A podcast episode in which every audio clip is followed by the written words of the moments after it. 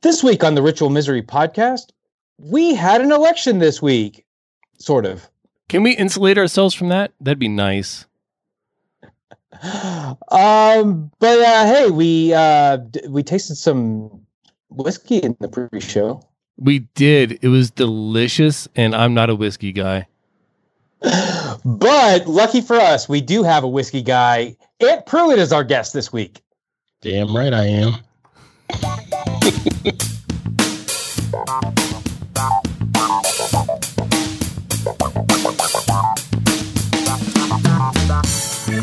Hello and welcome to the Ritual Misery Podcast, episode two sixty-three for Thursday, the twelfth of November, two thousand twenty.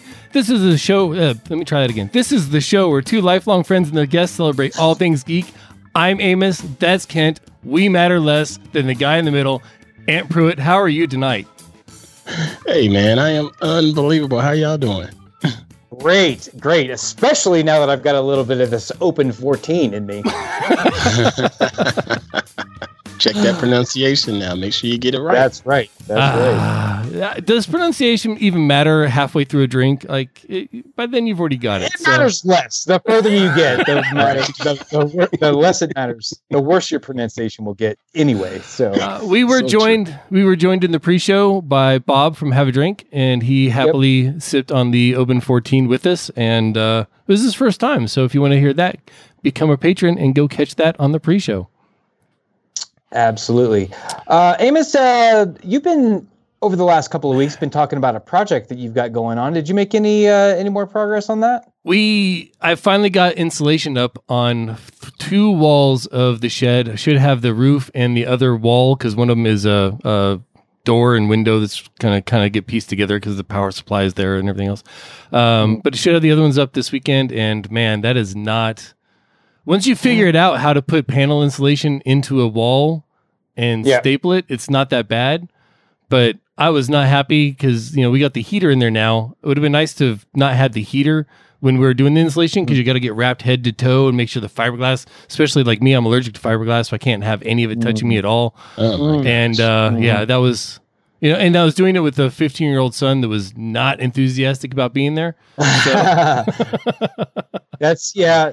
And what about you? Are you uh, are you a do-it-yourself kind of guy, home project guy? Uh, to an extent, I'm a fringe do-it-yourselfer person. Uh, I, I believe in if I can do it, uh, go ahead and do it because I don't want to pay uh, pay for things, big contractor fees and stuff like that. Mm-hmm. So I'll try it out firsthand, and then if I see that I can't do it, yeah, I'll call a pro. But yeah, most of the time, there's most of the things that happen around the house, I tend to be able to figure out just from a logical standpoint. Yeah, and yeah. Yes, I do know that insulation is a pain in the ass because I had to do that in the last place we lived. Um, I didn't really have to. I just chose to. And lesson learned, I don't want to do that shit ever again. Right. Yeah. I, one yeah. thing I won't do is paint just because I hate it. That's another um, one. And then I won't do electrical just because, you know what, um, there's, there's certifications for this. We, That's right. You know, handle that. So we had we had a nuisance breaker that kept popping, and I finally had it pop, and it hard popped, like you couldn't reset it. And I was like, okay, we can. It's finally, it's not just a one time thing. This is actually a problem. Yep. It's somebody didn't plug something in in their bedroom wrong or something. Troubleshot that down to a uh, ground wire that had been when the when all the switches were put back in the walls, a four uh, four gang switch or four gang mm-hmm. uh, uh, box. When all the switches were put back in, the ground wire had come up and hit the bottom contactor on one of the switches. Oh, I, so, just, yeah. I just went through that too, believe it or yeah. not. Um, wow. This, this house that we're in, you know, we've only been here a year, but it's a house from the eighties. So a lot of it is, you know, it's pretty old stuff. And there's a couple of light switches that wasn't working at one time. And again, I said, well, it's just a switch. It's mm-hmm. got to be simple. Went up into the attic and saw exactly what you're talking about. The ground wire pushed up, yep. put it back down in, in place. Problem solved. Yeah. Didn't have to call nice. a contractor. Yeah, I, I actually had to had to trim trim the ground wire a little bit because there had been some arcing on there. Someone trimmed away where it had blistered and uh, oh yeah, um, put that back in, in there and had my, my son helping me troubleshoot. We had to pull four outlets apart because the way the power in this house is routed so weird. It's, it just, it's bothers me. Um, But yeah, that's been uh, that's been fun. And now all the I was so proud of how neat my wires were when I wired up the shed, and it's all pretty and Nerd. everything. And now they're all covered with fucking insulation. Hey, you took pictures though, right? Yeah, Tell yeah, you took- you, yeah. You can't you can't see any of the hard work though. Like you walk in, it's just like this panel of paper with a heater and two outlets, and you're just like, "What's the big deal?" Like I I spent yes. hours doing this. Yes. Oh, only you know the aesthetics. I, right, it's it's like Apple. Like I, I, I needed to look pretty on the underside before the case goes on. You know, like I just That's exactly how they roll. Yeah, right, um, right. Hey, uh, real quick though, we did have an election that kind of came to fruition. We had the election last week. We really, really didn't talk about it too much because it was still all up in the air. Uh, yeah. Joe Biden has been, I don't, I don't want to say declared, it's been projected as the winner. Yeah. Um, yeah. Which. So the week was was super exhausting because uh, it did take several days for there to be a projected winner, and it was tiring to. Uh, oh, there Amos is with his uh, Biden Harris sign. Um, so I wonder who Amos wanted to win. Not Trump. Yeah, but, but it was exhausting to because I just kept checking the maps. I had uh, I had Fox News, C N N, and. Uh, what was the other one? I want to say M S N B C, uh, yes, the map. Right. Up. And I, the crazy thing is they all had different numbers and different, uh, different styles of, of, uh, mapping it out and everything. And I was just running myself ragged for like four days straight. Just every time I sat at my computer, I was just refreshing the page and just like, okay, did anything change? Oh, what percentage are they at now? And it was driving me crazy. I think I'm the one person that didn't care. Yeah. I, I totally didn't care. I, I cast my vote, and I, I cared less about that map and the race and the countdown and all of that stuff. And I worried more about what's happening right here in my backyard. You know, oh, whoever, yeah. whom, whomever the president is, in my opinion, they're not going to do shit for me directly. Just yeah. not. Right. Yeah. You so know. You paid more attention to your down ballot races. Right. You know, what yes. mattered to me was, you know, like here in California, you have, um, Prop twenty-two is really, really big yep. because that involves Uber and Lyft and other um, app-based um, services, delivery services and yep. whatnot. DoorDash and, and yeah, and they yeah. wanted to put them out. Yep. Um, and there's a lot of people, that's a pretty polarizing topic. Some people are all for it. Some people are all against it. And, you know, I, that was something I had to really consider and think about because it affects my day-to-day and I thought more about some of the other stuff uh, mm-hmm. prior to that, where we had A B five, I think that's what it's called here in California, where freelance journalists pretty much lost a lot of money, self-included. Um, when I moved to California, I couldn't write for C B S Interactive and TechRepublic anymore because of A B five. Mm-hmm. Uh, it, it just sucked. Why you know? Is that? So, yeah, stuff like that mattered. Uh, right. Well, the story was...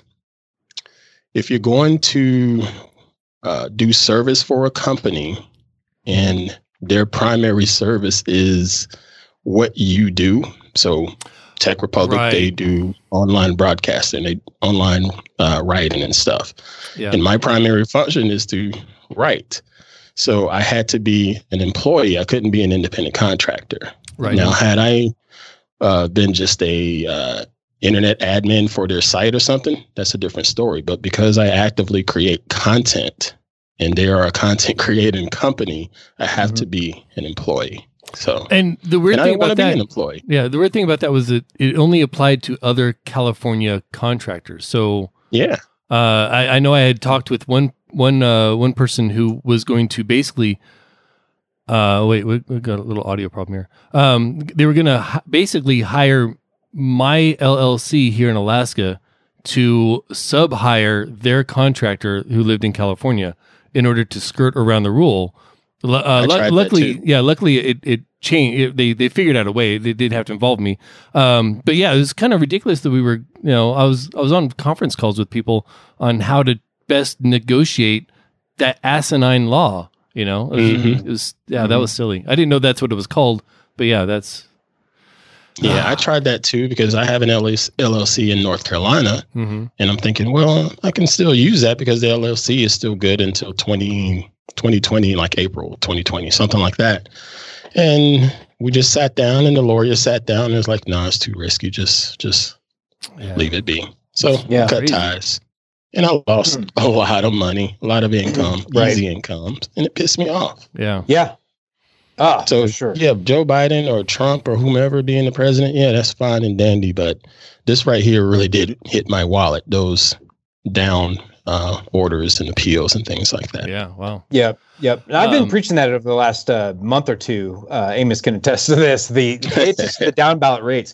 Races, even if you don't give a damn about the president, you need to vote anyway, because the local things, yeah. you actually have an influence on that.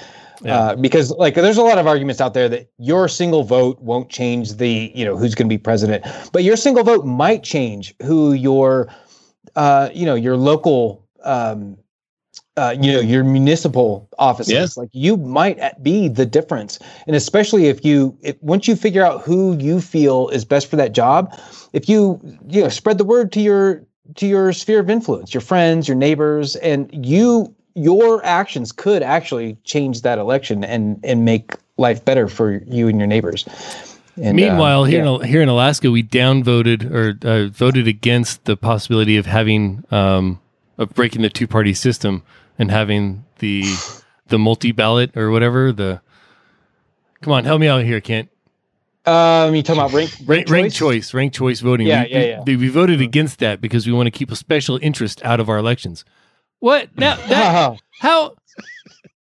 What? That doesn't even make sense. No, that doesn't even make sense. Yeah, yeah. Oh, geez. So, well, you know, with all of this consternation about the election and whatnot, I, I found some levity in some some videos that we're gonna we're gonna throw in the show notes. But I I took uh, particular joy in the Avengers Endgame based videos that that people made.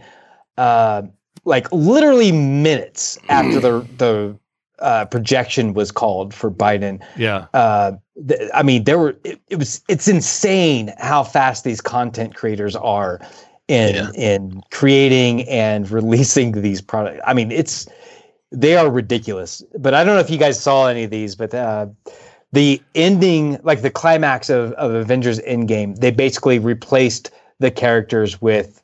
Uh, with political figures, and in one of them that I watched, uh, they replaced the the characters with states. So it was states running up.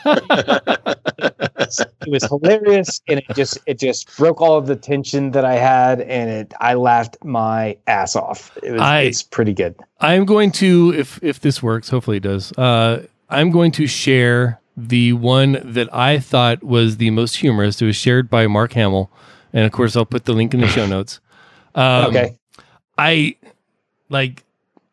I, I just I just found this so so funny. Um, let me hit my little browser button there. There, of course, I'm the only one that shows up on the screen because you know. Uh, but there you go. If you're in the video, you can see it there. Uh, it's two thousand eight, A New Hope with Obama. twenty sixteen, The Empire Strikes Back with uh, with Trump, and then twenty twenty, Return of yep. the Jedi with with uh, Biden. Um, yeah, oh, well played. I, that's just well that played. is, and and the fact that Mark Hamill sent that out was just it was like it, it was it was the tea for my time. Yeah, Mark Hamill is uh, he's pretty prominent on Twitter for hating Donald Trump. Yeah, yeah. He's not a fan. See, I missed that. I, I stayed away from social media for the most part. I've been on autopilot. Uh, just sending out automatic tweets and things like that because I, I knew it was just going to be so polarizing and I would see oh, so yeah. much and, filth and crap. And yeah. I just like to keep my space peaceful. And you know? that's so. because you are a, an emotionally healthy individual, unlike Kent and me. Maybe that's what it is. Yeah, I'm just, just throwing that out there. Oh, geez. All right. Um, I laugh at the missus because she'll have her moments about uh, seeing something on Instagram, Facebook, or whatever, and it pisses her off. And I'm like, well, you didn't have to look at it. You know that, right? You know, you could just put the phone down and right. not even log in. And I think there's some people that don't have the ability to to turn Facebook or Instagram or TikTok or whatever off. Like it's, bro, I know there, there's, there's people that's like, there's that. something oh. in their brain that is just hardwired. That app is like straight in and they just need all oh, of it yeah. right now. Yeah, I mean, it's it's just like a drug, like it's um it, or a candy or whatever your vice is. Like it's it's definitely it, it triggers the same neurons in the brain.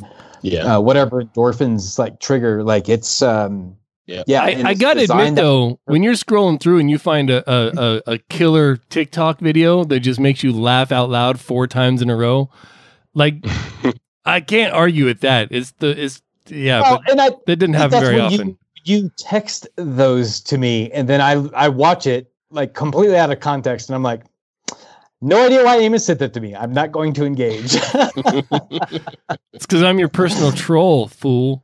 Yeah. Oh man. So, uh, Ant, what's the geekiest thing you got into this week? Uh, this week, hmm. I was, I've been thinking about that, and the only thing that I could think of was signing up for Google Stadia Pro because it was given to me for free for three months. is is this a review service? Are you a, or? Are you a gamer or no? That makes this so much better. You know, I have YouTube Premium um, because I, I'd rather just pay that monthly fee rather than see the ads when I watch YouTube, because I watch YouTube more than I watch actual television shows. Yep. Same. YouTube is my television. Same. The ads worse too. I've, I've yeah. definitely considered doing that.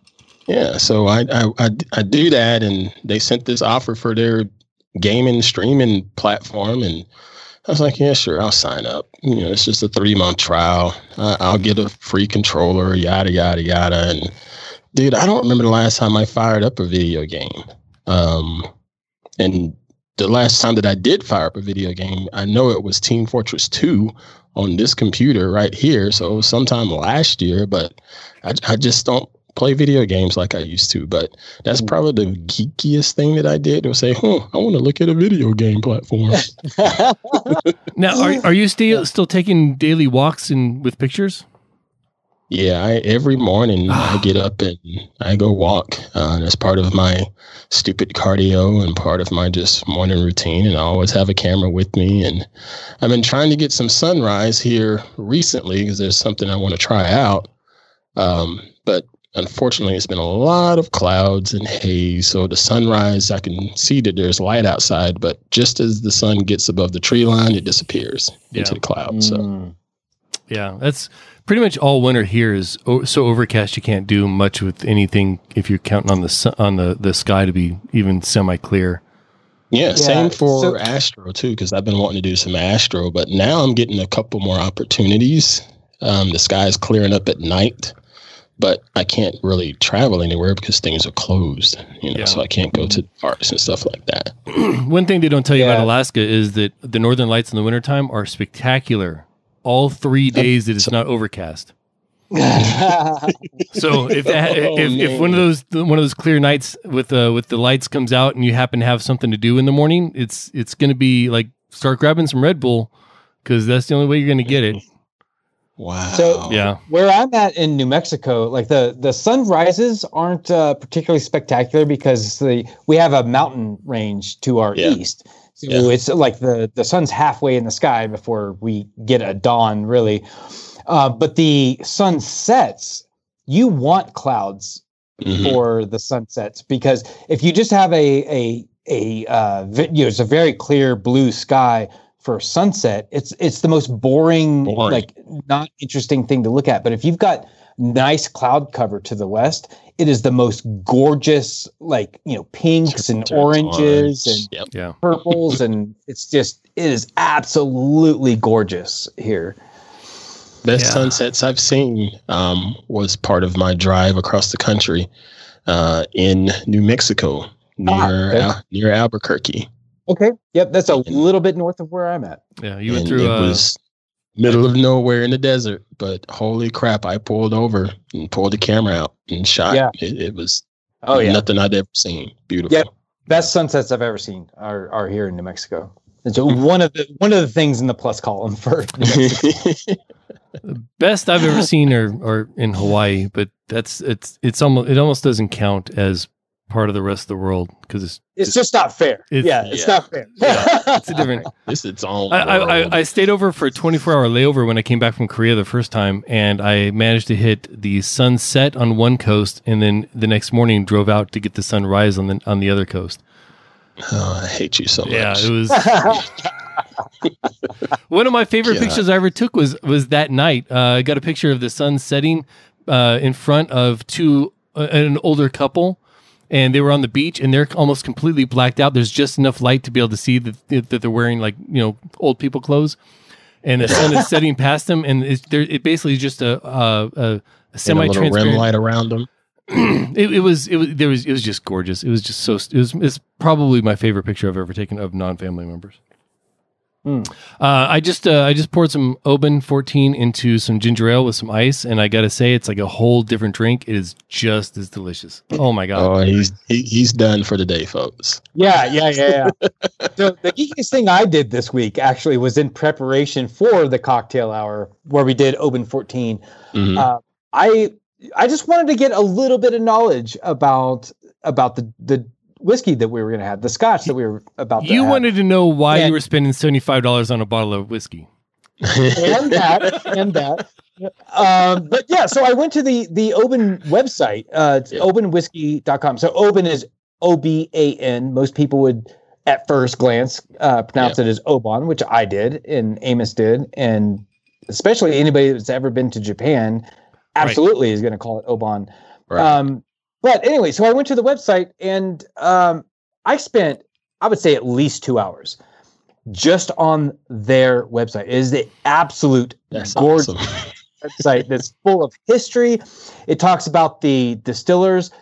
There's only seven people that touch this whiskey in the entire creation process.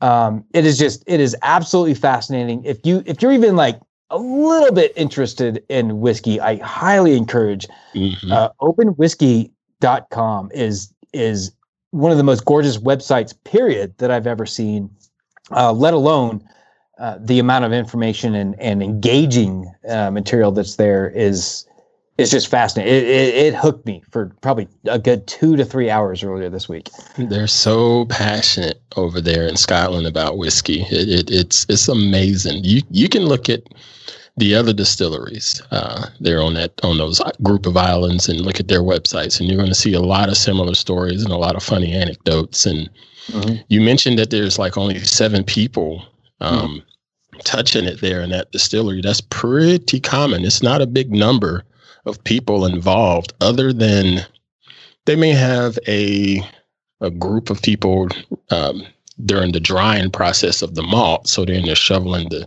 the barley into the, the drying room. And that's a lot of people. And they're literally using shovels and stuff. It's not machines. Yeah. So yeah, there'll be a lot yeah. more people there. But when you start talking about being in there with the with the stills or the coopers that are putting the, the cast together, that's yeah, those are solo jobs. Mm-hmm. And they only have two, two tanks, two two distilleries. Two stills. Yeah, two, two stills. They got two stills. Go. Yep. It's mm-hmm. only two stills. So basically, one's going while the other one's, you know, done. Percolate. Yeah, that's. I saw that and I was like, wow, that's that's crazy. Yeah, it's pretty wild. Um, um, but something else that's pretty wild is is our Patreon. You know what else is pretty wild? Kent's lack of uh, transition power. Uh, yeah, yeah. Kent, what could you find at our Patreon that you can't find anywhere else? Yeah, you get exclusive pre-shows, post-shows, exclusive interviews, all kinds of stuff. Stuff from the vault, things from when Amos and I were much, much younger men. Um, or boys even, like not even men. Uh, there, you don't even yeah. know what you're going to find there. There's... Uh, every once in a while, something new from our past is going to pop up in there. Um, but the uh, pre-shows and the post-shows are some really, really great content. Uh, the pre-show with Ant today was a uh, really good pre-show. Um, pre-shows with Tay Allen have been some of the favorites that we've gotten uh, that you just will not get anywhere else. Patreon.com slash Ritual Misery. And to top it all off, if you just happen to need more Ritual Misery in your life, I don't know why you would, but if, if that's a thing that you're like, you know what, I'm about halfway through this bottle of whiskey, I need to listen to some idiots talk for a little while. Um, you will get episodes early on the Ritual Misery Patreon, earlier than yep. the common folk in the feed. So right now, there's actually episode two, shoots, two sixty is in the Patreon feed. It is not live until tomorrow. Yep, but patrons so, get it early. Patrons got it early. They get it extra, and they get it mostly unedited. Yeah, mostly. and also... Mostly. There's, occasionally, there's, some, there's a few things that I have to cut out that I can't even let the patrons have, but mostly unedited. There's some Easter eggs buried in our pre-shows and post-shows that uh, cause folks to win prizes. That has been the case. Yes, that has definitely that been the case. That has actually happened. two twenty-two twenty-two. Um, yeah. So pa- patreon.com slash ritual misery. Uh, hey, Ken, it's about that time. Yep. What time is it? Ken is all powerful. He's extraordinary. A genius. Game. I cannot contain myself. Ken's Games. Presented by Stephen Cogswell. Woo! I, I hope you understand, Ant, that the, when I give Kent all this shit during the show, it's because he has stingers for him that call him a genius and the all-powerful. I'm just saying, like, like it balances out. I mean, I've known this dude for thirty years. It balances itself out. Yeah. yeah you got you got to keep him grounded some kind of way, right? That's right. That's right. All right. So our game this week, I called it Scotches and Bourbons and Ryes. Oh, my. Oh, boy. Yeah. So I, I, I put together a ten-question quiz for you guys that's all about whiskey. Okay. So, Ant, since you are the guest, you get to decide if you want to go first or second. You guys have got to try this. Oh, my God. I will go second because I am polite some days. Oh. All right. Today oh. happens to be one of those days. I heard some menacing in his voice right there. I'm almost scared. All right, Amos, your first question about whiskey. What's the minimum aging time for bourbon? There isn't one, eighteen months, or nine months. Can I ask for a point of clarification? Sure. Is, is this to be legally considered a bourbon, or is this just because bourbon needs this much time? Yeah, to, to apply to apply the bourbon label to your gotcha. beverage. I'm going to say eighteen months. You're going to say eighteen months? Yep. You would be wrong. There isn't a minimum aging time for bourbon. But it has to be fifty-one percent corn. Yeah. Be right. very careful about revealing facts during this game. You said, you just gave me an answer. All right.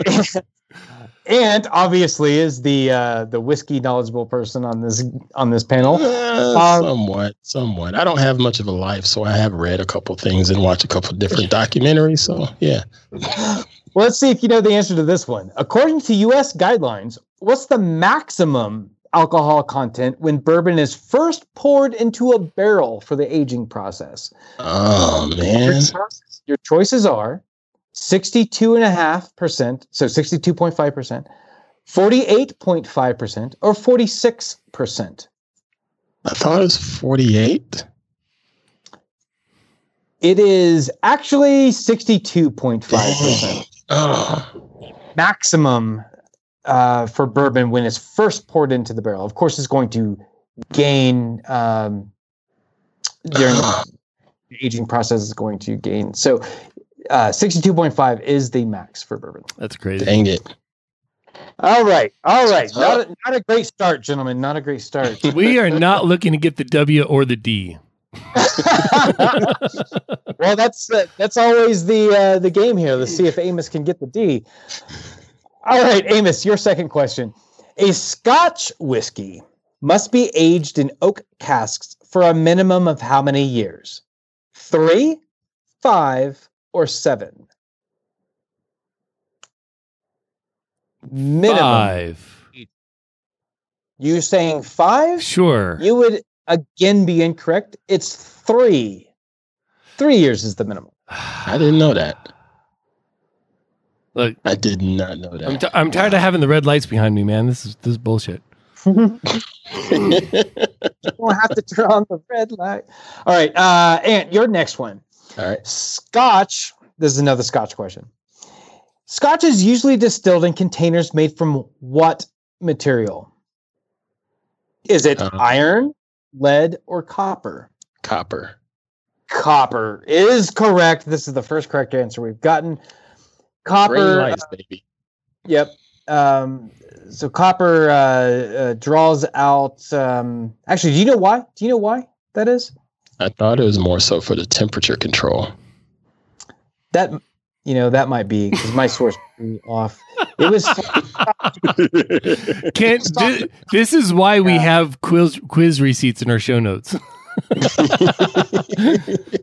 Yeah, exactly. So I'm actually trying to find the reference because it, it said something about like drawing out. Um, let's see. Oh, here we go. Here we go. Let me see if I can. Uh, oh, it's not going to let me. Okay. Well, never mind. You guys can go. You guys can go to the show notes and uh, and uh, check the receipts on this one.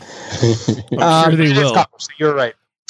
All right, Amos, over to you. Okay. For, pro- for prohibition, uh, you know, back when you were a lad, Amos, before prohibition, uh, what was the most popular style of whiskey in the United States? Was it Irish whiskey, rye, or bourbon? I'm gonna go with rye. You think it was rye, and you would be wrong, even though I gave you a hint when I was chiding you by calling you a lad. Uh, it's Irish whiskey was the most popular style prior to. Oh, wait a minute! And never mind, I'm not supposed to talk more about the truth. All right, all right. I'll, I'll give you an opportunity to talk, Ant, because it is your turn. Bourbon whiskey is made from at least fifty-one percent of which ingredient? Wheat.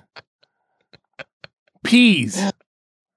So your choices are definitely barley. Rice. It's definitely rice. Go go potatoes. Potatoes. Yes, yes. Uh, I think that would be vodka, right? Isn't vodka made from yes, potatoes? Yes, vodka.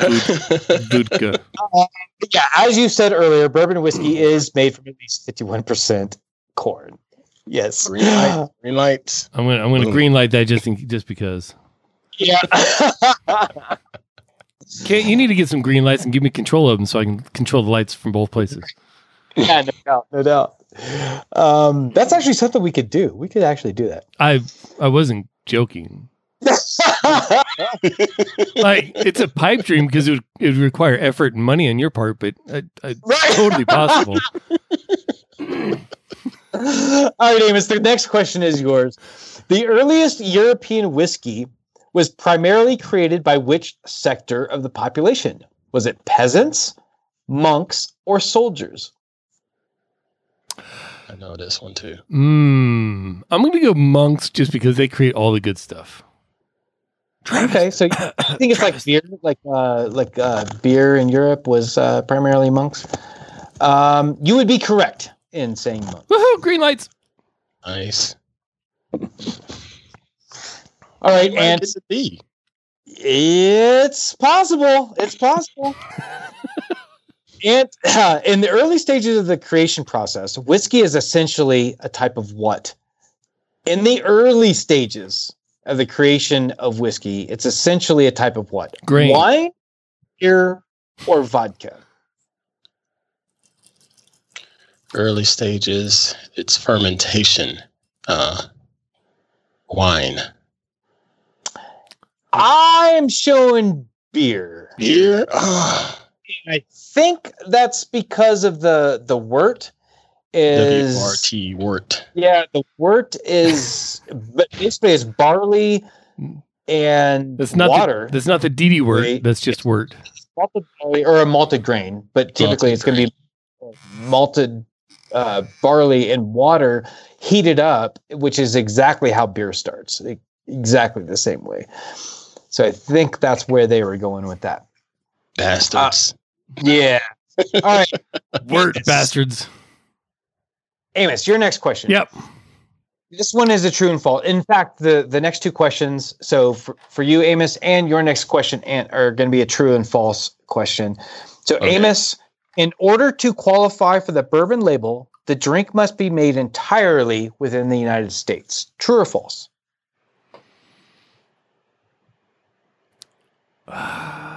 So... I just recently saw an article on this, and I don't remember if they proved it or disproved it. Okay. Because I have the memory of a rock. um, I'm going to say that is fundament. Okay, so I'm gonna I'm, I'm gonna give two answers. My second answer is my actual answer. It is okay. fundamentally true, but technically untrue. Okay.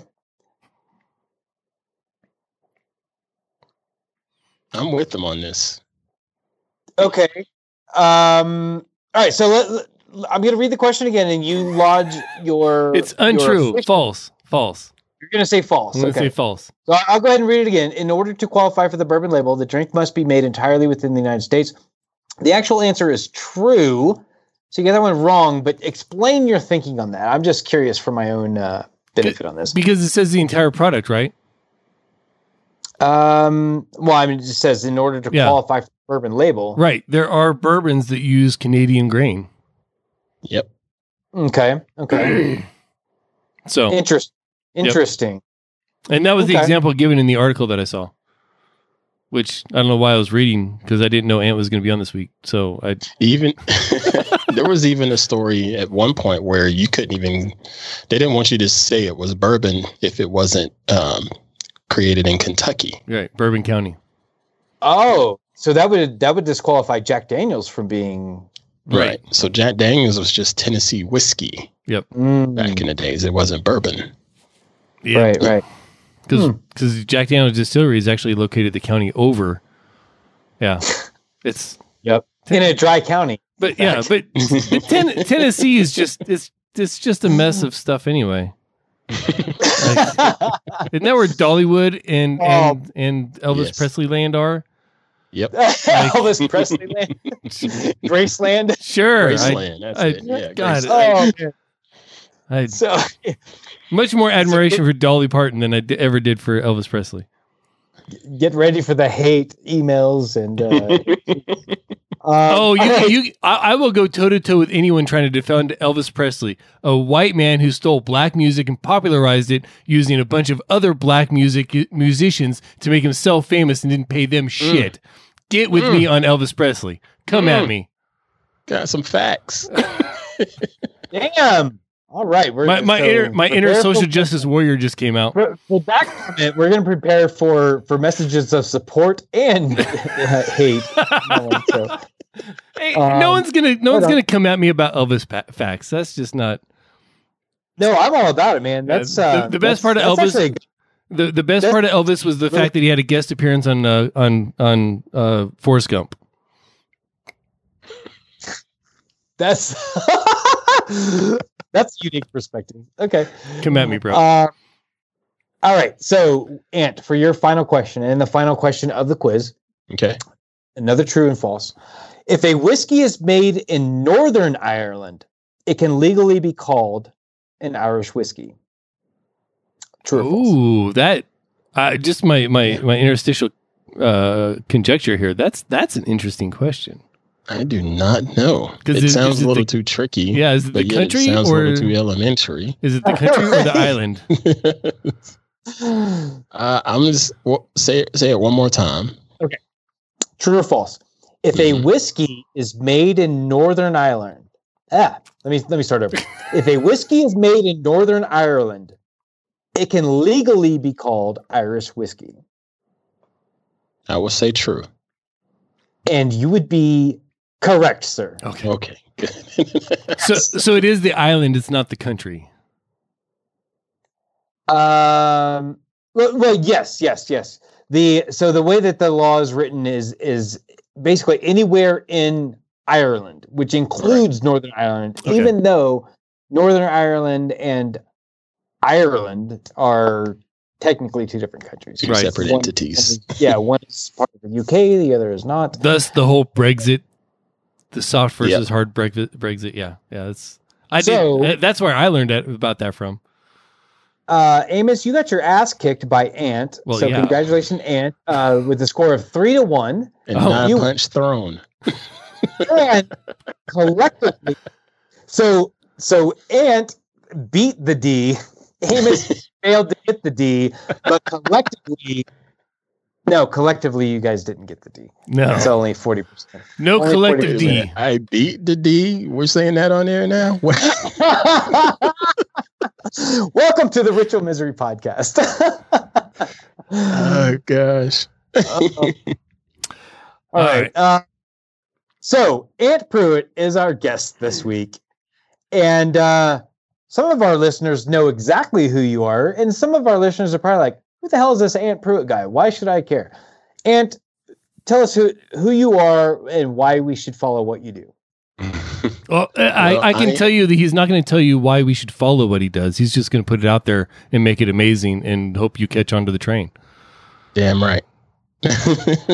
No, I, I am a content creator, uh, former I T guy, and now I'm full-time content creator. I create podcasts. I create video tutorials. I shoot photography. I create videos. I just, I love doing creative stuff. And I love actually just sharing how I do that stuff too. And that's why you should follow me, because I grew very, very tired of the whole um, hush hush mode of the photography world of lore, you know, of yore, where they, they didn't want you to know how they created a shot. Mm-hmm. Uh, photographers thought that was a big secret and didn't want to share their tips and didn't want to share their knowledge. And I'm totally against it. It's freaking art. You know, how can you help someone figure out how to get into this game and, and, and learn it and get better at it and be able to put their own spin on it? You know, it's not necessarily stealing. Uh, it's just creating more art. Yeah. Yeah. Now, do you, do you, um, so when you, when you give tutorials, are, is it more in the art of capturing the photo or the editing process, or it's, it's your... a mix. It's a mix mm-hmm. of all of those aspects. Um, I'm the, I'm of the mind that where, okay, you in photography in general, you have rules, you know, and, and Amos will tell you, you know, there's one called rule of thirds, and that's basically a composition style or composition guideline as far as how to make your images just be a little bit more captivating for the person looking at it. Mm-hmm. Um, but at the same time, I believe that once you understand the air quotes rules, you can break those rules and even make more interesting content with them, uh, yep. different compositions and things like that. Uh, that's why you have what they call negative space images. Uh, some people will look at an image, say like a portrait, a headshot or something. The, the person's head is right dead center in the frame. Okay, so that's a bullseye shot. And then you take that same shot and shift it to the right a couple of inches, and now they're on what's called the rule of thirds. If you were to split the image up into three pieces, their head would be on one third of the axis, and it just looks a little bit more interesting.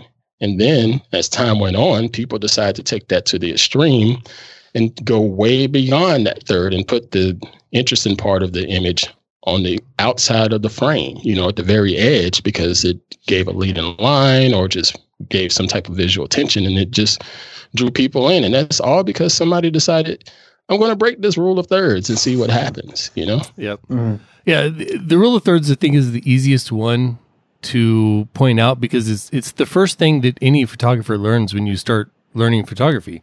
It's like the rule of thirds. You want, you want your interesting aspects of this shot to be on one of these, one of these four lines within your picture. And if you can get it on a corner, that's even better, because you're doubling down. And then mm-hmm. you see guys about a year, or guys and gals about a year later, and all of their pictures have an eyeball on one of those four corners in the middle of, and it's like, is is this a style you're building, or, or no? I'm just following the rule of thirds. O- okay, okay. So now we, now we can start. Look, now that you understand the rule and you understand how to how that helps you frame, you can kind of go beyond that and realize that that's kind of a guideline. Um, mm-hmm. And then you start looking at work. Uh, my my favorite classic, and I say classic is, as you know, it's photography, right? So it's not that classic, but um, Ansel Adams regularly yeah. broke the rule of thirds, and to extreme effect. And he also wasn't afraid to overexpose or underexpose or any of these other rules. Yeah. He those were rules. Those rules were for suckers, man. He would just he'd break, and then you look at a picture and you're like, that is so good. And then you start yeah. analyzing it, and you're like, oh, he did actually follow the rule of thirds here. You just he didn't do it the way you thought he did, and he he did get the proper exposure to show what he wanted to show. He was he intentionally didn't, you know, and yeah, all of that is just guidelines. And and it's taken me, Ken, how long have I been in photography? Like ten years now. And yeah, I'm just now, some. I'm just now getting to appreciate you know, the the works of the greats like that. Like that, it's just, it's amazing. It's such what, a beautiful place to be able to teach stuff like that. What about yeah. you, Ant? How how long have you been into photography? Were you were you a little kid, like taking pictures with a with your mom's Polaroid, or? Uh... For the most part, yeah. But I got more serious about it uh, just a little over ten years ago. Um, but I was always interested in it, even as a kid. My mom had a, you guys probably remember, the Kodak one ten camera. Mm. Looked like mm. a candy bar, yep. a film camera. Uh, yep. She had a couple of those, and I would play with that thing. And yep, and you just slide the film. And yep. Oh, yeah. My mom had the same one. It was so much fun. You know, no yep. no way to do an autofocus or anything like that. It's just line it up and hope you got it right kind of thing. So I started with those, and then we got a point and shoot. Um, and I just like dinking around with it. And then I stepped away from a little while for a little while. Um, and when I became an adult, I decided to pick it up again and got a point and shoot and just goofed off with it. But then smartphones started to get really, really good cameras on them. Um, and I blame the Droid X for rekindling, you know, what was inside of me from a photography standpoint. That that phone, it was big back then. It was yep. a little bit larger than the other smartphones. It had a, uh, I think it was a twelve megapixel camera, and it shot right. seven twenty p video. Mm-hmm. And I yeah, was hooked. Which was incredible was like, wow. at the time. Yeah. Well, yeah, also like, when oh you my gosh. when you went into camera mode, the entire screen, there's no there's no black bars or anything else. The entire screen was yeah. your viewfinder with just the yeah. little dots on the side. It was and it was comfortable to hold, and the lens was up in the fat yep. part, and yeah, it was I yep. I I loved that phone. And yeah. it, the only reason I'm on iPhone right now is because that phone broke. Yeah. It's still in my closet. I still have it. It's it's in a purple case. It's just, yeah, it's, it's, it was an amazing phone. It was. It it and I blame that phone for just really getting me back interested again. I I was at work one day, and you know when you're in corporate America, you have those two fifteen minute breaks that they mandate you to take, you know, labor laws kind of things.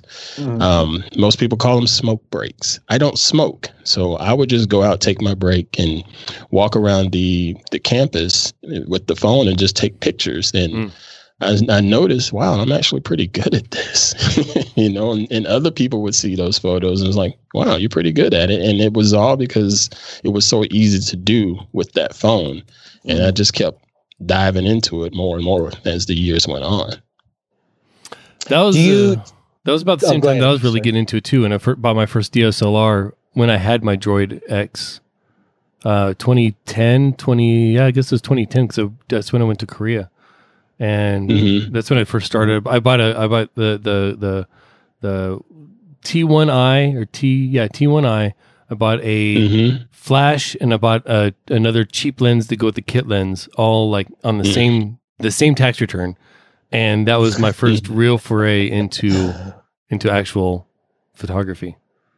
I had a point and shoot at the time. Uh, I think it was the Cybershot, one of the, the mm. Cybershot point and shoots, but I was using the phone more at the time. But every now and then I would pull out that point and shoot and goof off with it. Uh, and for vacations and things like that. But the phone, the phone was always with me. So that's why it was being used more.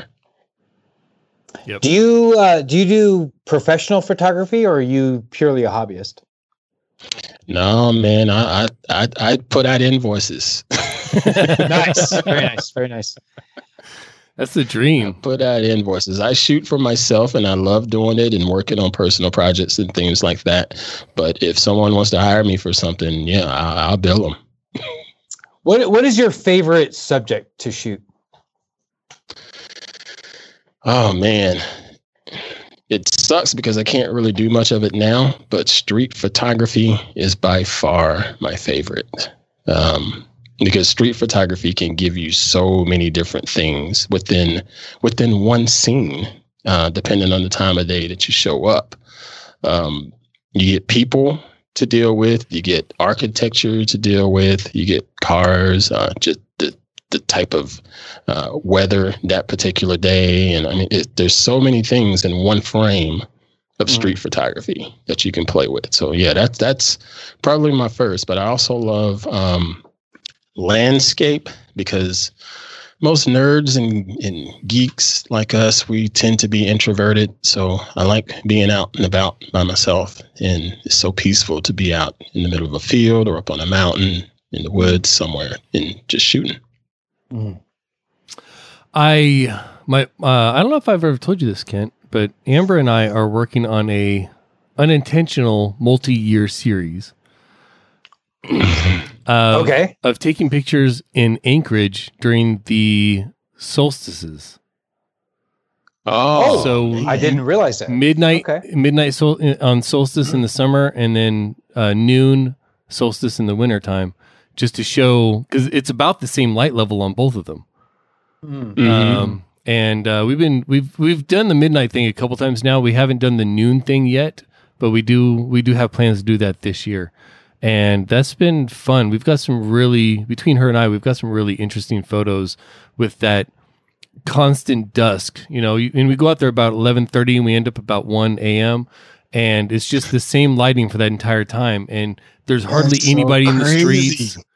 You know, there's hardly anybody in the streets. It looks like it's uh, uh, like six six thirty, seven o'clock on in the summertime. You know, it's that that's the kind of light level that you have. Um, but yeah, we've been working on that for a few years. I love street photography. I don't know if I'd be able to do it in a crowded place, because as Kent will tell you, I don't like people. Uh, yeah, but yeah, but doing you know, that and, and because I, there's hardly I'm not anybody a people out person there. Either. Yeah, it's, there's hardly I'm, anybody I'm not out there. A people so person either. But I I spent most of my adult life in the Charlotte, North Carolina area, mm-hmm. and I would go to downtown Charlotte. And and just shoot street photography random times of the day, random times of the week. And it just fascinated me because of all of the people there, or depending on the time of day, all of the people that were not there. Mm. And you get to see a, a ton of different emotions. You know, you go down there in the morning, and I, I had a, a, a particular corner that I sort of like to camp out on. Um, there's two different blocks there, but there was one on the corner of South Tryon. And you sit there early in the morning and you see the faces of people. They're they're just frantic, hectic, rushing. Got to get to the office. They all got their suits on or or whatever, because it was a financial city, you know. So everybody's mm-hmm. going to their corporate offices or whatever, and you can just see the the rush on people's faces. Some somebody's running late. Somebody's anticipating getting there because they got a big meeting and they want to go crush and things like that. Yeah. Or you go at lunchtime and you see the ties are just a little bit looser, you know, when they come out from lunch or go, they go to lunch or whatever. Or you go at the end of the day and the smiles are bigger. Mm. Or the frowns and are even bigger because they had a really shit-tastic day. Uh, it's it's so many stories in the city, and you you literally can just sit in one spot and see all of that happen right there in front of your eyes. Yeah, yeah, that's a good point. So I'm I'm not much of a photographer myself. I, I'll try to take a snapshot here and there, but I'm not much of a, a photographer myself. But when I find myself in urban settings, like especially mm-hmm. about a year and a half, actually, I guess it was about two years ago, I was in New York City. And one of my favorite things to do was just stand on a street corner. Usually, like, I was waiting for the the crosswalk to, to go green. And I would uh-huh. just look. I would just watch what's happening around me. And it was like yes. a thousand stories were unfolding yes. in front of me. So I can imagine it's it's got to be just a perfect um, place. All of these different stories are happening right there in that same spot. Yep. But none of them depend on each other. You know, right? Right. Yes, a bunch of different stories, and it's, it's their own little world kind of thing, and it's it's so fascinating to see. Now, uh, absolutely. What do you shoot? Uh, right now, I've been shooting a six D Mark two or whatever someone sends me to test. I've I've actually thought about uh, uh, requesting Canon send me the the fi- uh, the E O S uh, R five. Just to try it out because I can. Uh, I just haven't yeah. done it because I'd rather wait for like a, an, an event to be going on so I can actually try to use it and get some decent pictures. But um, yeah, I thought about doing that. I'm still on that waiting list. I've asked Yeah, I'm still on that waiting list because ah, I'd like to try it out. That's the one that I actually would like to buy. Originally, I was thinking about the R six, mm. um, but since they had their firmware update, I was thinking, okay, maybe I could just go ahead and invest in the in the R five. Yeah, see, I, know, I and just I, sort of future proof myself. I have a four K video cam, like Handycam, so I don't need the four K mm-hmm. aspect of it, which was the part that people didn't like about the E O S R five. Um, so I would yep. just be just be using it for the stills. The problem is I currently have an E O S R. That is my main camera. So yeah, you got a good camera. Yeah, exactly. Like I've already got a, I've got I've got eighty percent, ninety percent of what this one gives, you know, so it's it's yeah. it's tough. Um, what is your favorite lens to shoot for uh, just overall, just if you all events included, like what what what's your favorite lens? Oh man, believe it or not, the seventy to two hundred. Yes. It's a it's a big ass lens, but it's so freaking flexible as far as what it offers. Yep. Um, I use it I've used it for street photography. I've used it for portraits. I've used it for events when I had to cover things for work. And it's just so crispy clear, you know, as far as it being sharp. Yep. And then it has that super high aperture of two point eight if in case I need to shoot in low light. So yeah, seventy to two hundred is probably my favorite. Yeah, it's so good. And the image, image stabilization on there is actually worthwhile, which is not common for big lenses like that. Sometimes they're just, mm-hmm. it's, uh, that one, I, that's one I used to shoot soccer games and uh, portraits and basically everything. Like that is my, so my favorite lens. Now, I will say this, using it in street photography, you're taking a risk. And because it gets cumbersome. Yeah, well, I'm see I, that doesn't even bother me. I, I, I've looked past that yeah. a long time ago. But the way social media has enhanced photography is also ruined photography, um, because a lot of people are worried about their so-called privacy, even though they're carrying around a smartphone everywhere they go. Um, so when they see a photographer, they all get skittish. Mm-hmm. And if you're out there with that big lens, that seventy to two hundred, you're standing out and they're really going to get skittish and yep. it can sometimes affect your shots. I've combated that, fortunately. Um, I go out to shoot and I usually have on something bright colored. I usually have on orange because I want to stand out. I want them to see me out there and say, you know what, wow. he's out here with the camera. I, I don't want it to come off as someone sneaking around and things like that. So they automatically see me regardless of the lens or what have you. So that tends to diffuse it a little bit. Yeah, I like yep, that. There I like it is. Yeah. yeah, it's not a small lens. You're not you're not hiding this. You're not being yeah, subtle with, with it at all. Especially with the with the zebra striping, like that's yeah. Uh, yeah. I mean, it's you could you, you could. I mean, I'm sure there are stories of photographers defending themselves with this thing. Like it's oh, yeah, sure, it's yeah. a tank. It's it's it's the kind of lens. I mean, you don't you don't want to, but you could probably drop this down some stairs and still take pictures with it. Like it, it's yeah. it's stout. Yeah, stairs stairs are gonna take clubbing damage. Like uh, serious. Yeah, the, the lens won't take fall damage. The stairs will take clubbing damage. Right.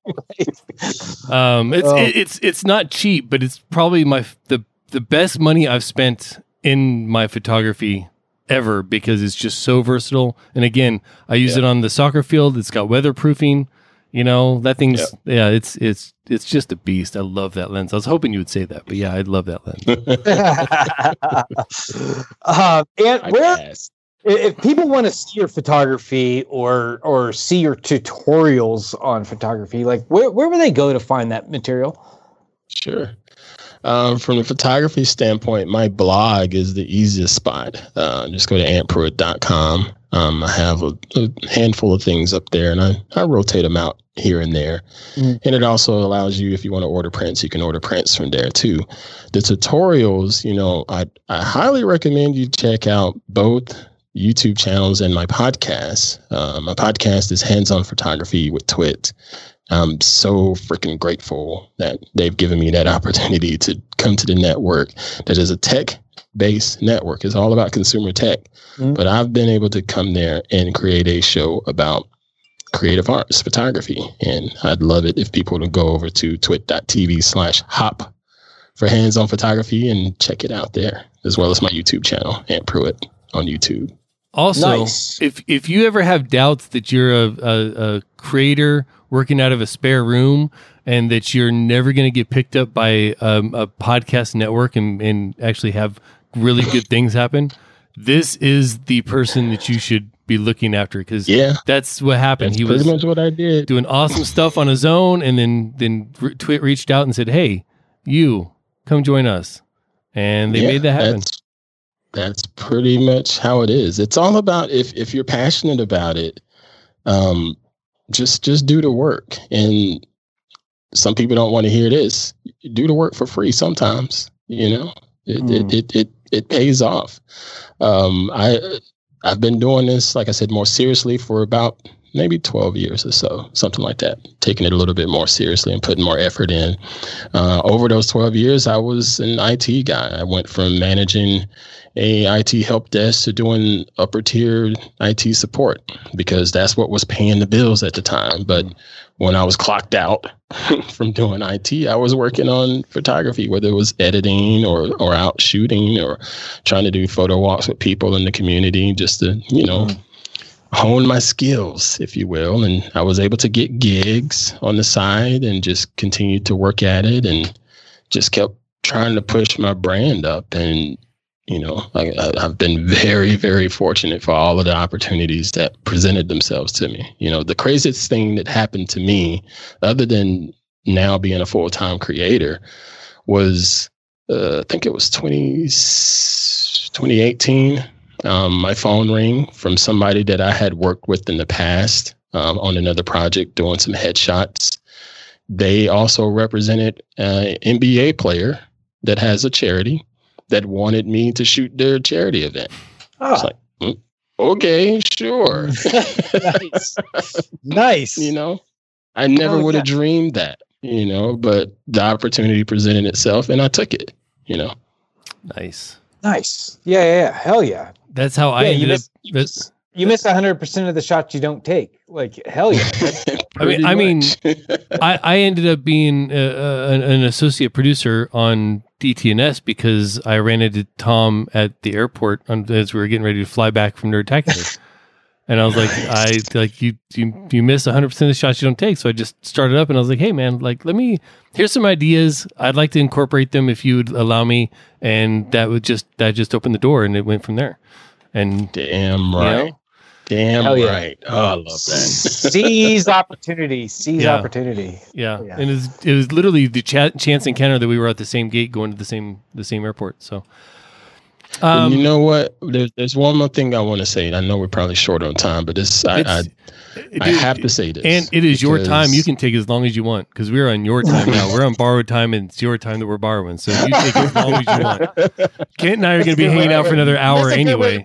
Well, yeah. You, yeah. You said it. Okay. So, well, I, I have to say this because the, the, the current uh, culture, if you will, that we live in, far as people working to get what they want and, and trying to, you know, move up in life and move up in their career and things like that. So you hear a lot of that hustle talk. Okay. And Gary Vee is a name that comes up all the time, mm-hmm. whether you like him or not. Um, he's he's getting positive spin as well as getting negative spin. And I think the hustle culture does have a place, but it but what people are forgetting is there is there has to be a balance. Um, I worked at this for a gazillion years, it seems like, just as you, Amos.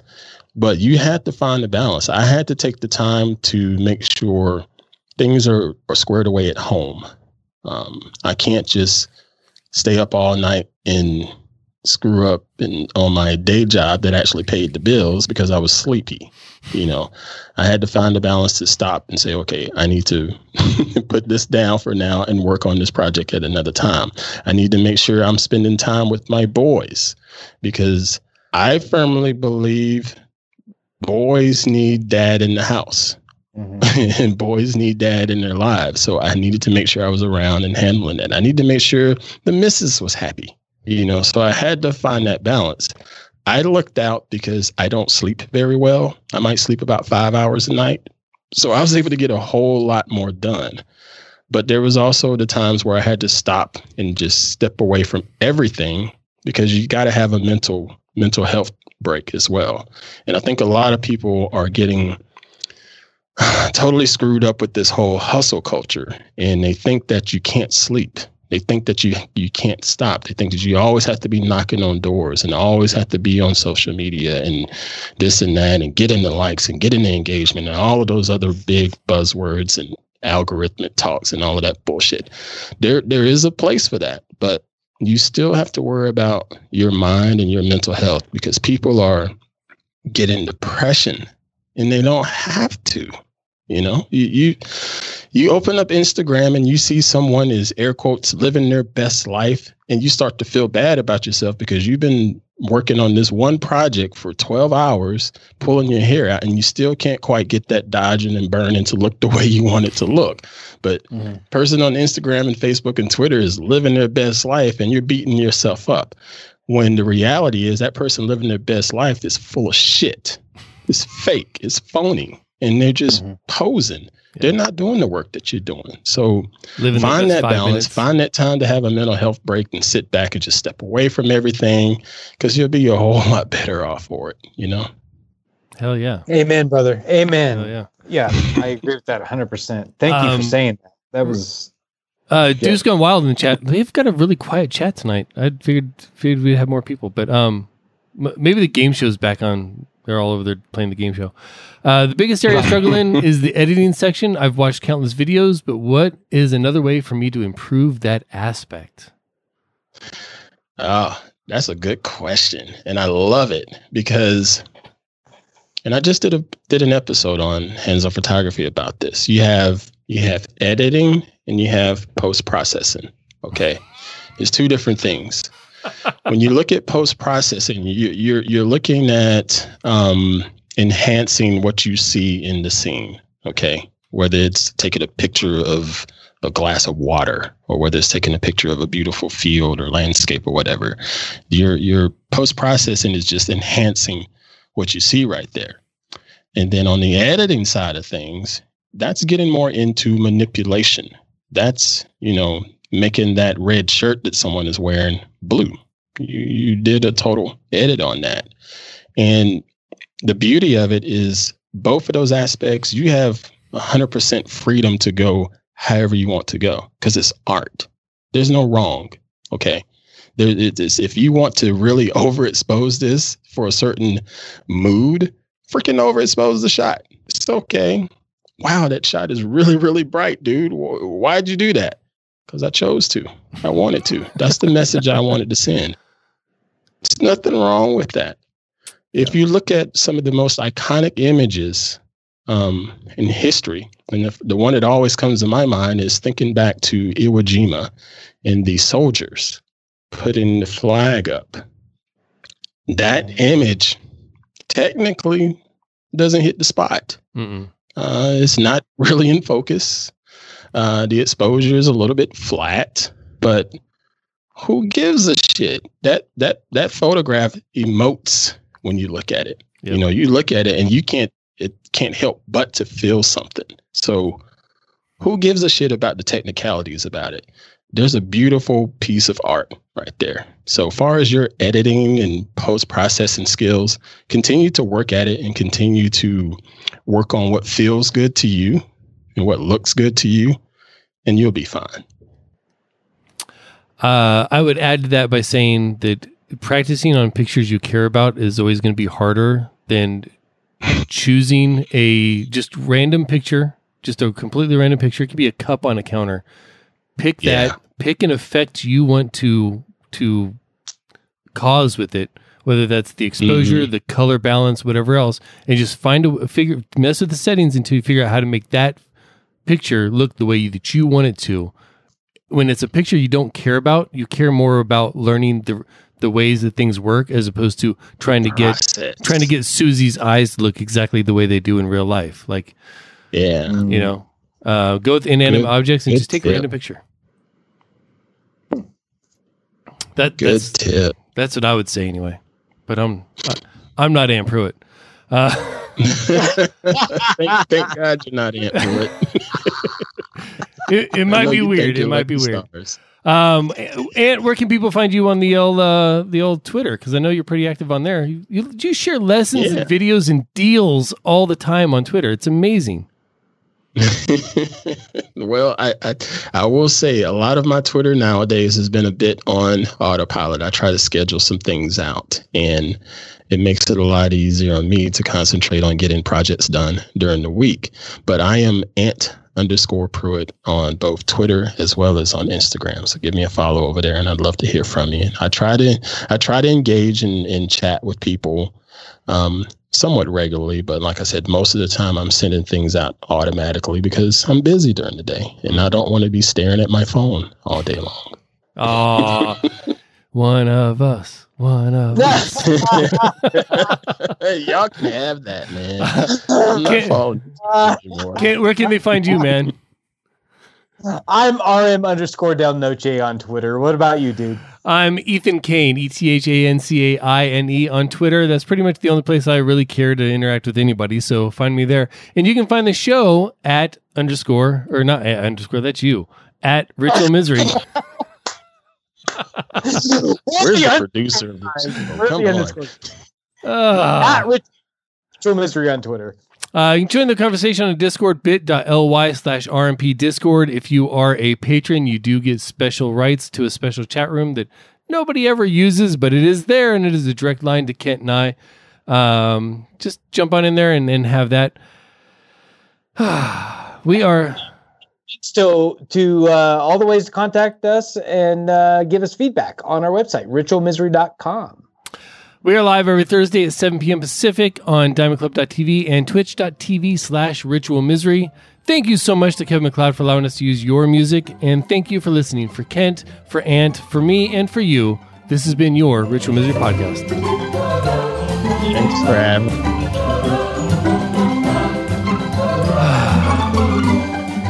Oh, I have a new closer. I have a new closer. Yeah, pay attention, Kent. Pay attention. Diamond Club hopes you have enjoyed this program. R I T U A L M I S E L Y. It was all automatic. It did it automatically.